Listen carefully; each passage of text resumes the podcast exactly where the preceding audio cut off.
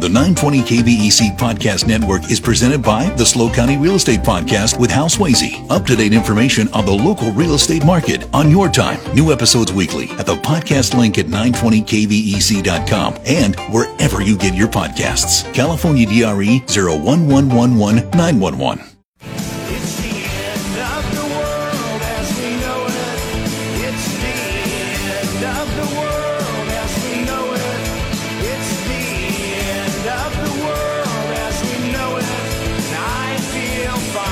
407 on the Central Coast. It is Thursday, Friday, Friday, Dave, Friday, January 13th, 2023. I'm Dave Congleton. Still to come at 505, it's last call, the Friday night open line. Whatever's on your mind, we'll take your phone calls. At 605, Leslie Halls responds to Mayor Stewart about what the slow life is in her mind. Uh, this hour, we have covered a lot about, well, the rain's coming and the rain is here and here's where it's flooding. But we want to spend this hour focused on a couple local neighborhoods, what happened and what the response has been or not been. We got a couple different perspectives. Joining us in studio, uh, we start off with uh, Julie Tacker, local government watchdog. She's not a reporter. Hey, Julie, how are you? I'm well, thank you, Dave. Nice to see you. And we also have reporter Karen Velie with us. Karen, how are you? I'm doing great. Let's start with uh, Paso Robles. You're being evacuating people. What's going on? Adjust the knob down by your waist there. First time on the studio. What's happening? In pa- what's what's happening in Lake Nacimiento? Karen. Okay, out at Lake Nacimiento, there is um, Running Deer Ranch, and it's a gated community. Before you get to the gate, the road is now dangerous, so they have closed the road. The problem is there's about 420 PG&E E customers back there. So if there's two people in every house, that's 800. Though some are vacation homes. They are completely cut off. They cannot get out by road. Neither can things like fuel trucks. If you're running out of um, uh, Propane. propane, you cannot get someone in there to fix it. There are residents that do own boats and have cars parked at the south side.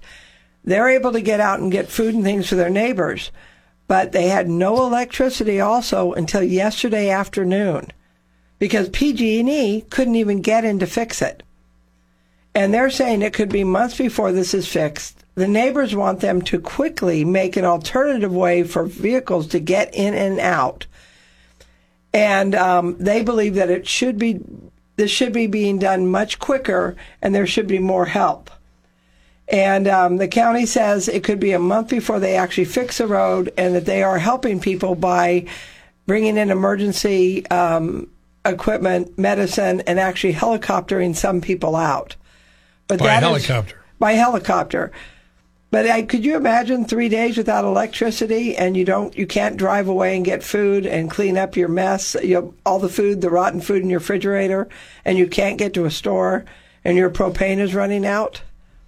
There are a lot of desperate people in that area. All right. All right. So that's Paso.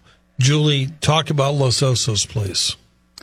Well, what the made there's chronic flooding in Los Osos with different storms all the time. Sure. But what happened in what they're calling the Vista incident is uh, that's what um, And, and locate the neighborhood for us, please. Okay, I'm happy to do that. Um, Vista de Oro Estates is a little subdivision with 74 homes.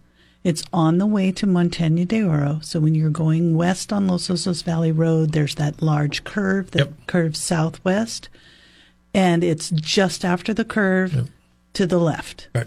little little subdivision there. I'm very familiar with it. My dad was one of the contractors in the early 70s. I spent my eighth summer digging ditches for him as Okay. a contractor there.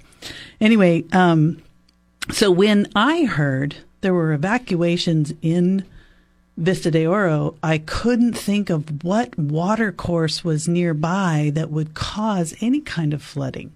They've never had a situation ever. So evacuations were they evacuated the entire subdivision. People were sent to the Ralph's shopping center just for you know checking off that everyone was out and safe. Uh, fortunately, no one was injured uh, according to Scotty Jalbert, the director of emergency operations, everyone, no one was trapped for any length of time. Um, so everyone was safe.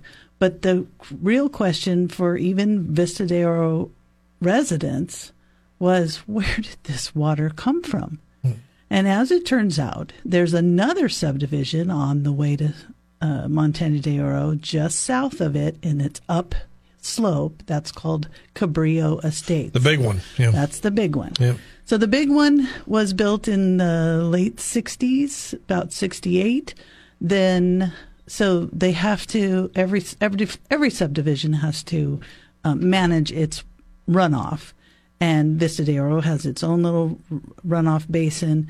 Cabrillo Estates has a basin. In the 90s, that basin was expanded to accommodate an expansion of the Cabrillo Estates subdivision. So um, that retention basin, large basin, almost two acres, um, ruptured, broke down, failed. I don't know how you want to characterize it, but the water that was in that basin inundated homes in Vista de Oro about a football field of, apart. That there was a there was a gap, there's a vacant lot in between. How often is that inspected? Well, we hear it was inspected that very day, which was Monday, Before the slide. before this before it broke, before it failed. So the um, it, the water picked up the dirt that was holding that was part of the structure of the basin. So that dirt and water crossed the vacant lot about 300 feet to the homes on Vista Court and traversed through those homes and into the next street and that fit, I'm forgetting the name of that Montana Way. And then the water and picking up debris of all kinds including furniture and you've heard about barbecues floating um, down and around that big curve and heading for the bay so there was there were chairs and like I said furniture and and barbecues on the way to the bay But come back if it was inspected the day of. what happened What happened? And I'm sure that is a question that will be. Am I missing something? Oh no, it's going to the the answer to the question is going to be an, a long time coming. And who would have inspected that? The, so the basin is managed by the Los Osos Community Service District. Uh, before the district was formed, it was managed by the County of San Luis Obispo, and of course, it was constructed by the subdivider subdividers in the years that it was uh, under construction. Yeah. One of the main issues here is you have older people, widows, a lot of seniors in the homes there that do not have the money to correct this. They find out their insurance isn't going to cover it Why not? because it's supposed to be flooding. But if it was a failure to properly keep up the basin, the community service district will be responsible for the people in that community. Oh dear. And so right now there's kind of a quandary. Some people are saying it it, it appears that the um, community service district had not kept it up properly. There's a rubber liner inside and then a berm on the outside. And was the rubber liner supposed to be changed at some time? Was the proper upkeep? Was there parts of the rubber liner that were exposed to the sun during the drought? There's a lot of things that need to be looked at um, in order to find out what's happening. Now, I have heard the city's or the community's insurance company wants to fight it, claiming it's a flood. But I've also heard that some people inside the district office believe it was their fault. What are you hearing, Julie? What I, because I asked this question yesterday, Los Osos CSD had an emergency meeting at 11 o'clock in the morning, and I participated during my lunch hour via Zoom. Thank God for Zoom. Um, but I asked the question about some responsibility, and what um, Ron Munds, the general manager of the district, said is that they will be accepting claims. They'll, of course, then take those claims and present them to their insurance company. The other uh, direction that people with losses have been asked to do is go to readyslo.org and fill out claims there. uh, for their damages, and that's going to help the county as a whole uh, Yeah. towards the FEMA. Hopefully, Wait, how many hopefully home, home how many homes are damaged? So 20 homes are damaged. There's um, there of course varying degrees of damage. Um, several are red tagged, which means they are not safe to enter. Several are yellow tagged, which means they are still structurally sound, but they are health for health and safety reasons, likely mold. Uh, they should not be ha- inhabited. So um, that that's how severe the issue is for those those neighbors. It sounds serious, Karen. Yes, could you imagine being in your mid 70s, not having a lot of savings, and finding out your investment in your home may be a complete loss? All right, let me uh, pause and break away here. Julie Tacker, Karen Velie. We're talking about talked a little bit about Paso Robles. Now we're focused about Los Osos. At some point this hour, we'll also bring up Morro Bay. Your phone call still to come as we talk about what's happening between storms. I'm Dave Congleton. This is Hometown Radio for the Central Coast. We'll continue right after this.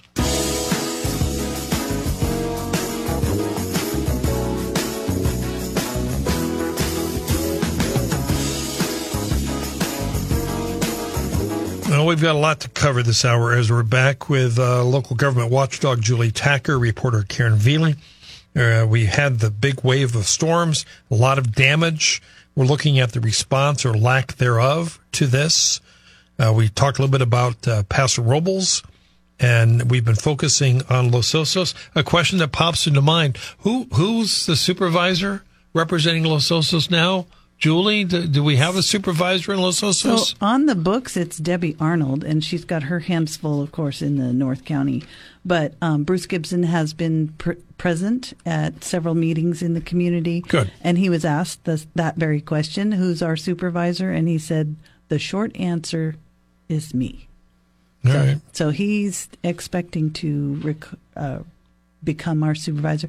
I think all of our supervisors are definitely paying attention and sympathetic to all the situations around the county. But it'd be nice if District 2 had a supervisor in Los Osos or whatever district it is now. I don't know. Karen, you were going to say? I think um, the plan is right now is to try to get it back to the county and redo redistricting and stop fighting the lawsuit. The problem is if they try to go back to the old district, they're likely to get a lawsuit because it broke the biggest city in the county into three pieces and it didn't have to. So we'll have to see what happens. Um, I think this is far from over on the redistricting. All right. Uh, Julie, let's put some good news in Los Osos. People have been blown away by the community response to all this. It's incredible. And um, the district has definitely stepped up, uh, putting out dumpsters for these people to put their belongings in, uh, porta potties. People have shown up with tractors. The district has tractors, uh, shovels and wheelbarrows and, and brooms. Over a hundred volunteers have shown up in that neighborhood, digging, digging, digging. Uh, one of the things that was observed is that the the shoveling and wheelbarrowing is going faster than the tractor work. There's the, the volunteers are moving that material out very very quickly, which is terrific. Um, the th- the there's of course very sad parts of the story, and uh, one testimony at the meeting yesterday was that a woman was sifting through her belongings and finding photographs of her neighbor, and those were her photographs. Yeah. And so, you know, um, people are donating. Car- uh, Ralph's shopping, Ralph's uh, grocery store is collecting boxes because once you've filled, sifted out your your china or your memento, where do you put it? Because it's So all covered in mud. everything's dirty, and then it has to be put in a box and be stored somewhere until these homes can be repaired or replaced. And that may be the case. Some of these homes may not be recoverable. So, what's expected of the county? I mean, you mentioned Supervisor Gibson being on site, and that's great. But what, what, is. the obligation of the county? They are certainly they have resources that um, you know connections to the Red Cross, and then of course the big FEMA uh, application is going to go through the county. Um, they are the building official. They are the ones who have to determine whether these homes are ever inhabitable again. So inspectors have been out there. Um, Cal Fire has been amazing on the job. They have because the basin cannot be the retention basin has not been repaired and certainly won't be repaired for some time. The quick fix in preparation for the storm this weekend was to dig um, several series of series of ditches and sandbag to enforce those so that the water that does come down from Cabrillo Estates and heads for that basin will leave that that basin where the big gash in it in the ground is, and it will then um, sort of spread over the vacant lot. And the the property owner at the of the vacant lot is working with the district and working with every the community, whatever they need. That that But will we find out at some point what happened to the day of the inspection? Um, you know, I think insurance companies and attorneys will eventually have to get involved. Um, there's something called comparative responsibility, and that's what lawsuits and lawyers and they'll, they'll have to drill down to the bottom of it. I absolutely agree. This is going to be a fight in the long run with insurance carriers not wanting to cover it, other people wanting it covered, and I believe it will likely end up in a battle in court. I've got two minutes before the news break here. And what's happening in Morro Bay? Now in Morro Bay, they had some of the worst flooding in the county. There were uh, there were roads flooded, rescues of getting people out. People were trapped at the time. There's also I'm working on a story regarding some sewage issues, and um, not the sewage bill they talked about. I had multiple people tell me they had sewage shooting up through their toilets and their sinks. One woman said she had two inches of sewage throughout her house, in her closets, under her beds. The, the city is, is saying it was one person and it was their fault. The neighbors up there are saying it's not. I have some work to do to determine what is going on with the issues in Morro Bay. What could have gone wrong? The same thing that used to happen in Oceano. They would get a clog in their lines outside. The neighbors told me it was also coming out of manholes. And there was one neighborhood in Oceano that regularly had problems. They finally fixed it.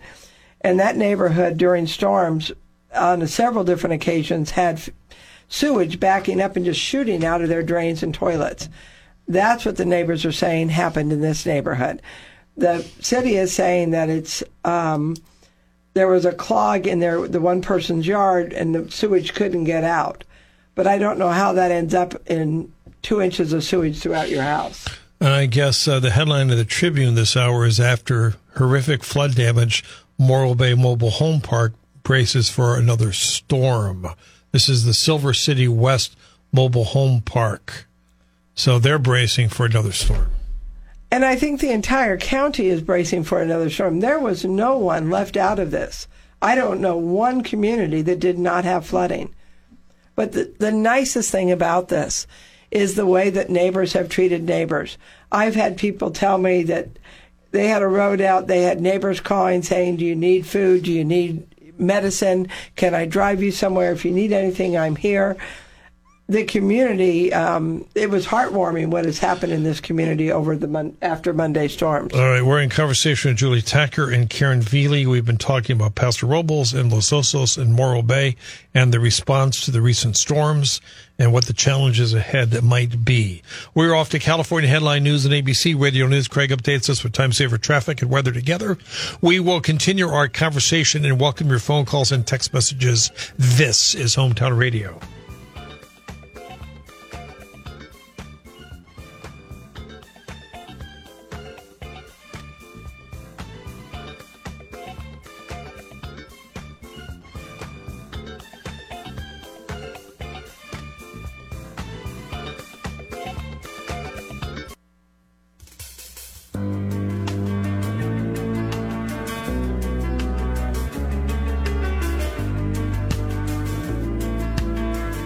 If you're just joining us, we are in conversation with local government watchdog Julie Tacker and reporter Karen Velie.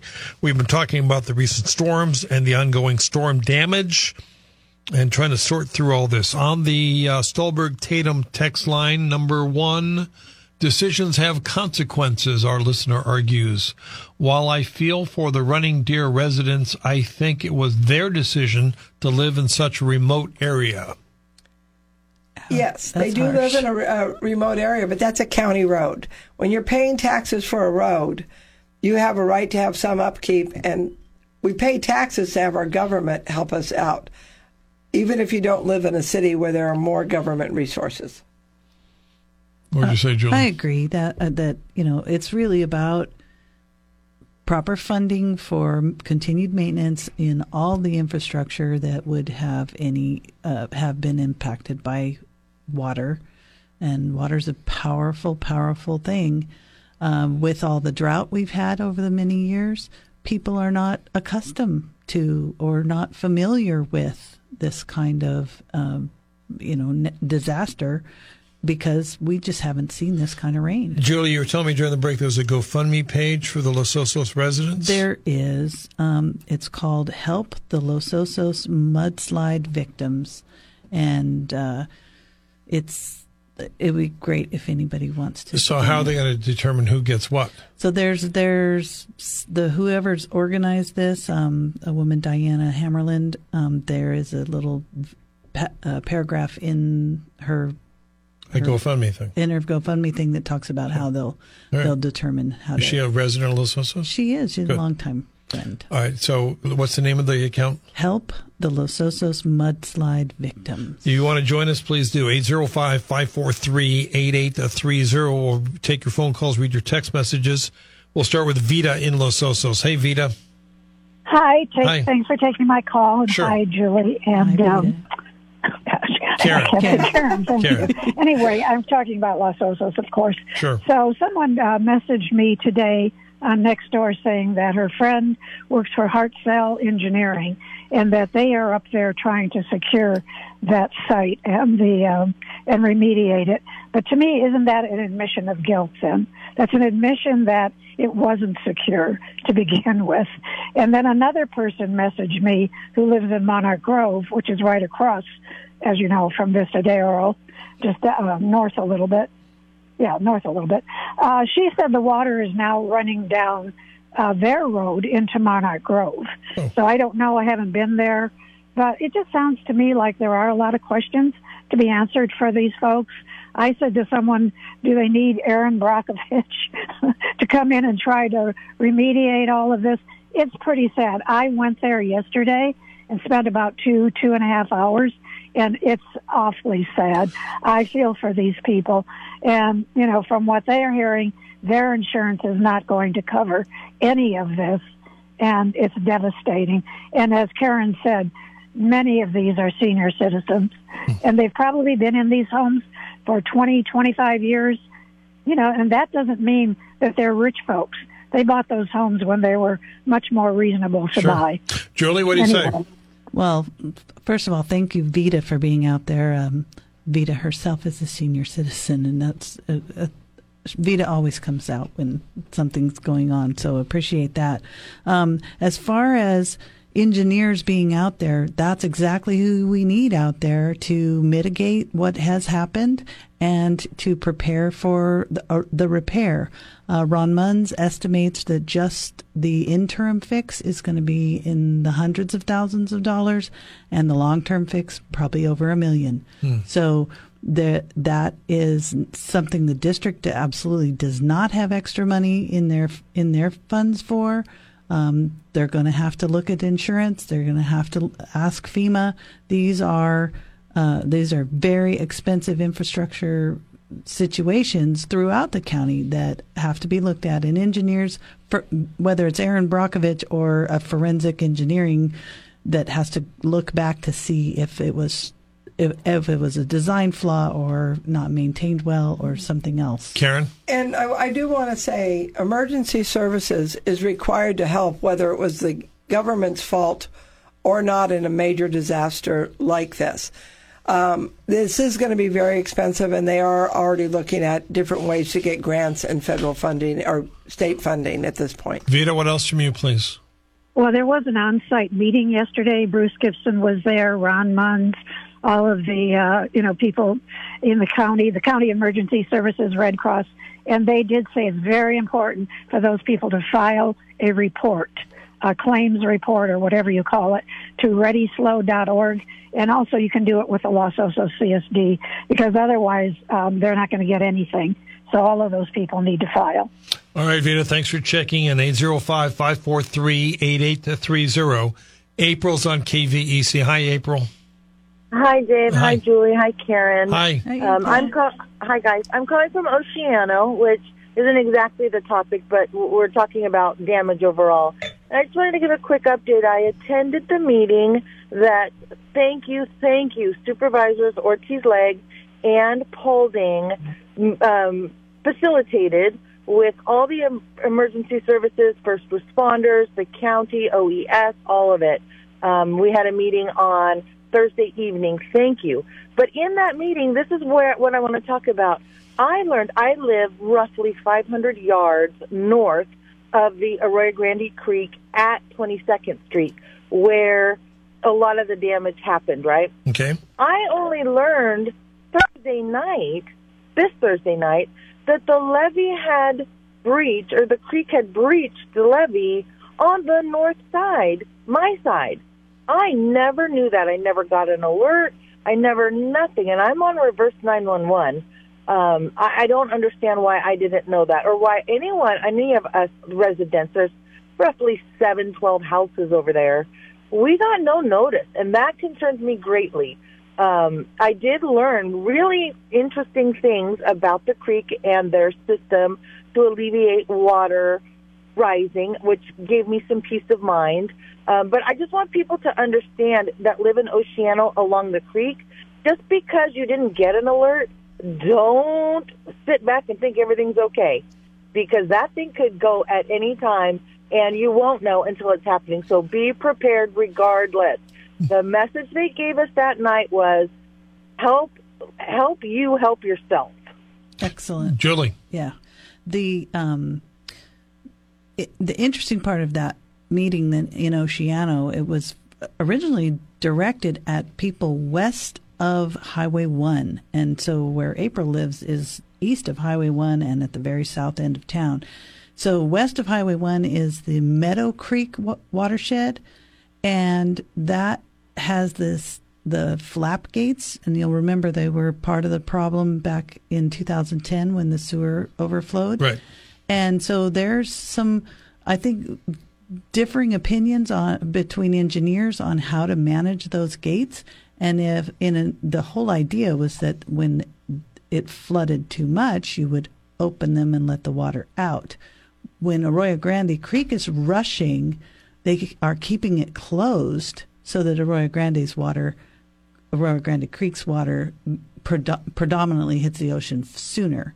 So meadow creek backs up and that whole neighborhood tends to flood I'm surprised after all these years they haven't pulled it together. Back in the when she's talking the 2009 2010, it was disastrous for the homes in that area, and they found out then that a man had personally gone down there, not a government employee, and would open the gates himself and run it around, and he had become sick or passed away. Passed away. and it and it, nobody was there to open it. Hmm. What else do you want to say, April? I want to say, Dave, that Julie is much more than a watchdog. She is an activist, and she is so infinitely educated about the CSDs, about the government. I know, but I only have an I only have an It's hour. amazing. I can't have it. Thank I only you. I can't read her resume. thank you april Thank you, April. Uh, and just to be fair, on the Stolberg Tatum text line, we don't need Erin Brockovich. We have Karen Velie. There you Yay. go. Did you Oh, text thank that in? Did you text that Didn't you see me? 805 543 8830. We've got uh, Rick in Templeton. Hey, Rick. Hi there. Hi. Uh, w- w- when I was a civilian military employee for for quite a few years, we used to fill sandbags, and then then they got a, a, put in a new landfill, and we needed a lot of sandbags. But anyway, there was a company where they would bring truckloads of sandbags on pallets already made up. And I didn't realize that, but I'm sure a lot of people don't. But it'd probably be hard to get those sandbags. But there's a company that they'll bring truckloads of sandbags already made up on pallets. So I just wanted to. It's kind of late now, but you never know. Well, we They got more rain. in the future. More rain coming. Any response to Rick? I did not know about that. Um, filling sandbags is quite tedious work. But like you said just now, Dave, the, and the point really should be taken forward is that the climate is changing and that these storms are going to come more frequently and they're going to hit harder. And to April's point, we all need to be prepared. And I'm thinking about these people who never anticipated a flood and they've lost their computers, they've lost their important papers, and all of us need to be more conscientious about being prepared that way. You know, getting it digitized, getting it in the cloud, being able to access it from somebody else's computer should yours be buried in a mudslide. Rick, how are things in Templeton? Uh, there's very little problems in Templeton. The only thing that happened, uh, not far from me, there's a street called Eddie and Holly and Salinas Street was closed between it. There's a creek called Toad Creek, and it got 50, about 50 feet wide, and it's down now, and there. I, I don't know of any real damage. It, it didn't hit the houses or anything. I think Templeton came out pretty good. That's good news. Rick, thanks for checking in. We'll come back for a final segment with Karen Velie and Julie Tacker. I'm Dave Congalton on AM 920 FM 96.5 News Talk KVEC.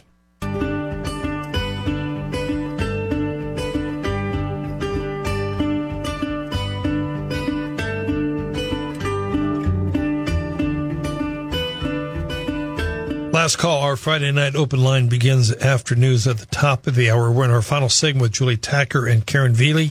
If you want in on this conversation, we need to hear from you now, please. 805-543-8830 or 800-549-5832. We've talked about Paso Robles and Oceano and Los Osos and um, Morro Bay as we talk about the extent of the storm damage and a response or lack of response. Karen, you wanted to add on to Rick's call about Templeton. What's happening in Templeton? Well, there was one road. It's rural Templeton, but the Adelaide Road, Adelaide Road, there was a collapse of that road. There were there's several roads that had major problems. Orcutt Road in SLO, Highway 229, and Adelaide. What would happen was they have culverts going underneath, and they would get clogged, and then the water would go around the culvert and dig holes under the road. And some of them started with sinkholes. Some of them, half of the road fell off. All three roads are closed, and they're fu- they're fully closed.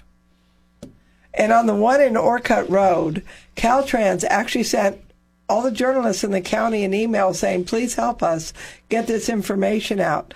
Residents were moving away the barricades and going over anyway. And this is a road that could just fall and collapse and injure people. well, that's how the woman died in Avila. Yeah. She went around the signs. yes. All right, uh, let's take another call. We uh, stay here in San Luis for Mark on KVEC. Hi, Mark. Hi, everybody. Hi. Um, I'm curious about Oceano. Um, isn't most of a lot large parts of Oceano in a flood zone, though, an active flood zone?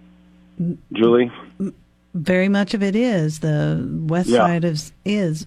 Unfortunately, that's not something you can change. Certainly, the engineering um, that has been done, some of the chronic flooding was uh, seems to be resolved there at Highway One and Thirteenth Street. Um, millions of dollars is what it took to do it, and many many years with permits and approvals from all the different landowners in in the area. Um, but you know these these are the homes are there, and I mean we look at at chronic flooding in Texas and and Louisiana and that kind of thing, and you think why do people keep going back? That's their home, and uh, I think FEMA has put into some measures in those areas to actually buy the home and move the people and they they are abandoning those flood areas but but that's certainly not going to be happening in California anytime soon Yeah, Mark. uh, actually, Bill Clinton uh, and his administration started that. I, I, I just, I would just say, you know, you live in that flood zone area. I think as a, if I lived there, I would certainly know everything about it and not wait for a surprise Yeah. because there's little you can do when you have rains like we just had. I mean, I mean, even the best systems get overwhelmed immediately. So I, I think you have to be proactive and. Uh, um, I, I hope when realtors sell property in that area, they thoroughly disclose that you're in a flood zone. But although I, I think the, the Aren't they required? will eventually, what's that? They're required to disclose if you're in a floodplain. They are required, but what what you know, and I think it goes back to the recent years of drought. We just haven't seen it, and so people maybe don't believe that it could happen, Yeah. and it does. Yeah, Mark, eh, I'm sorry, you were about to say. Yeah. No, a great Okay. show. I, I right. appreciate you guys bringing the awareness because uh, it'll it could help the residents there check out their area and see what they need to have to do either for evacu- evacuation or protection or you know look into floodgates or whatever they have to do because uh, we've had a long uh, 15 year kind of semi dry period. So, but it, but the rains are here anyway. Here. Thank you. Great show. Thank you, Thank you, Mark. Mark. Yeah, and more rain coming. 805 543 8830. Debbie's in Los Osos. Hi, Debbie. Hey, how are you, Dave? We're good, Debbie. Good. Um, some of the issues too, you know, when you've got a lot of dead wood and stuff, and it's just like over there at the Twin Bridges, Fish and Game, or when they planted all the willows in there to slow down the silting. When those willows get old or other things are dead, and that starts blocking things up because Fish and Game isn't allowing the creeks being cleaned out. San Luis has changed that, where I know for a fact they've had a contractor come in and clean out a lot of San Luis Creek to help prevent that. But in other areas in this county, you can't go in and clean out the creek, and so it just builds up. And when there's a plug, it just flows everywhere. That's a really, really good point, Debbie. And, and the and the restrictions, the um, permitting that has to go on. Arroyo Grande Creek is also plagued by this debris, um, and be, believe it or not, beavers clogging up the creek or building a, real dams for their homes. But that also causes problems with the with flooding. Hmm. Debbie? And I also know for a fact right now, one contractor, they've got three quarries going around round the clock.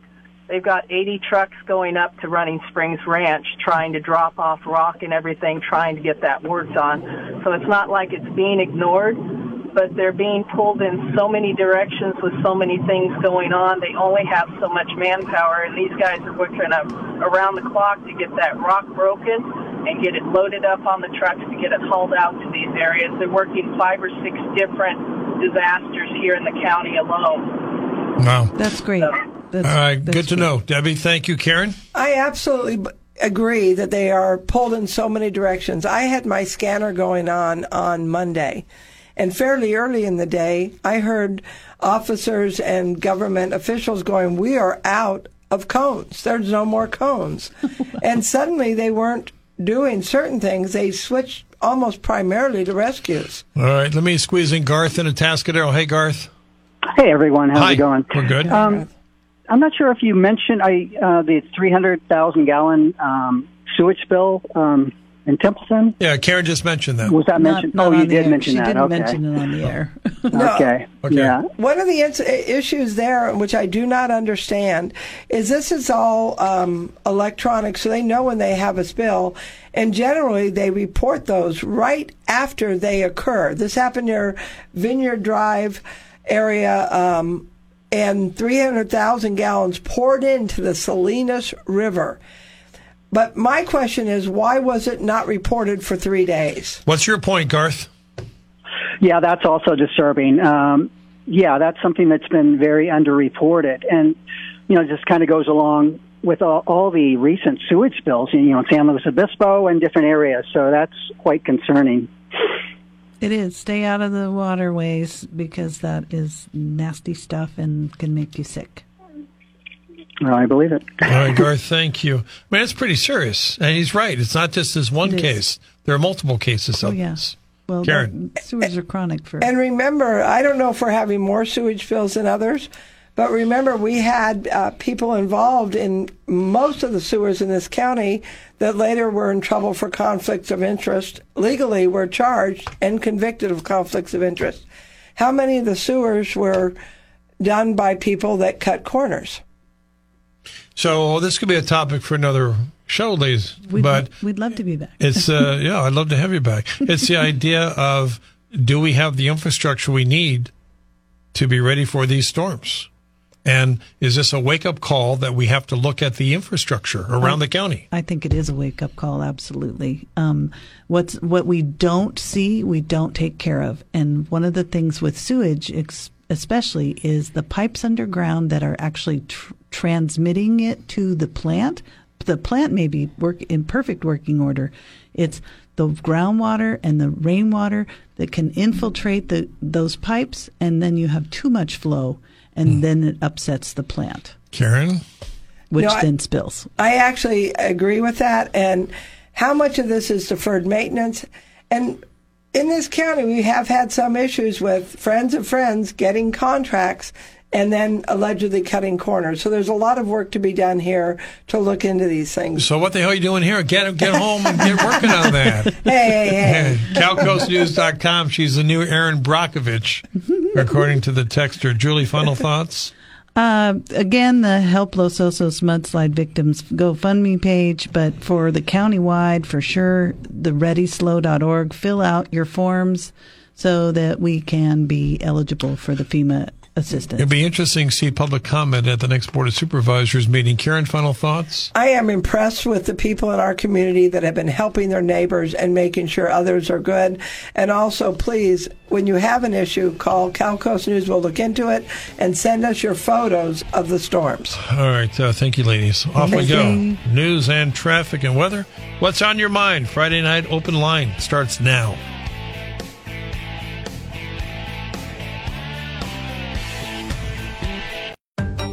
The 920 KVEC Podcast Network is presented by the SLO County Real Estate Podcast with Hal Swayze. Up to date information on the local real estate market on your time. New episodes weekly at the podcast link at 920kvec.com and wherever you get your podcasts. California DRE 01111 911.